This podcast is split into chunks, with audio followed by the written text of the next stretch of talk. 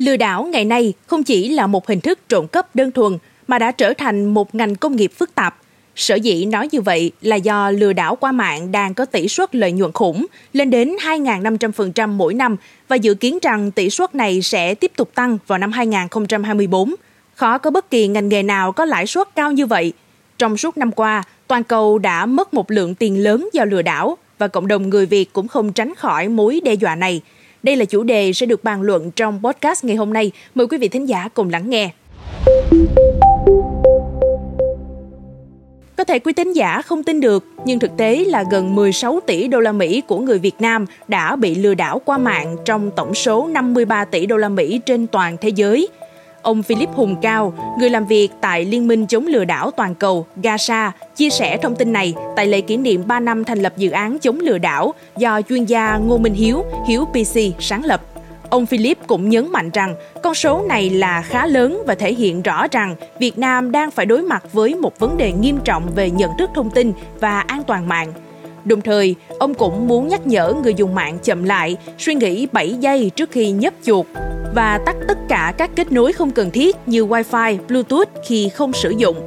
Một điều quan trọng mà quý tín giả cần nhớ là lừa đảo qua mạng hiện nay không phải chỉ là hành động cá nhân hoặc của nhóm nhỏ.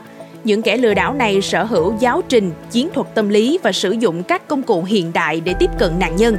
Trong khi đó, mức độ hiểu biết và sử dụng công nghệ cùng với môi trường ở Việt Nam tạo điều kiện thuận lợi cho chúng tận dụng để đạt được lợi nhuận cao.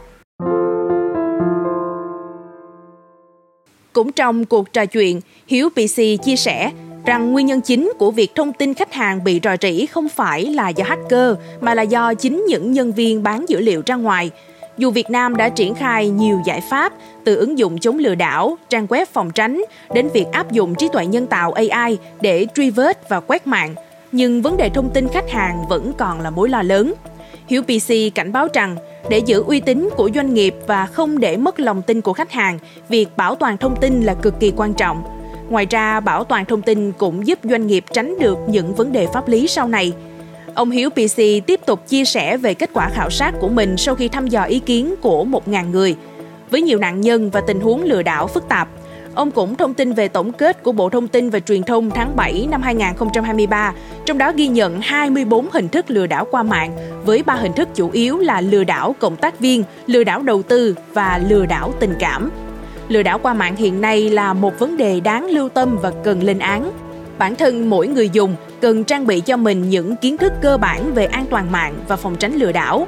Đồng thời, việc chính phủ, doanh nghiệp và cộng đồng người dùng cùng hợp tác, chia sẻ thông tin và kinh nghiệm sẽ tạo ra một môi trường mạng mạnh mẽ và đoàn kết hơn, giúp đối mặt với những thách thức từ ngành công nghiệp lừa đảo đang ngày càng trở nên tinh vi và phức tạp hơn.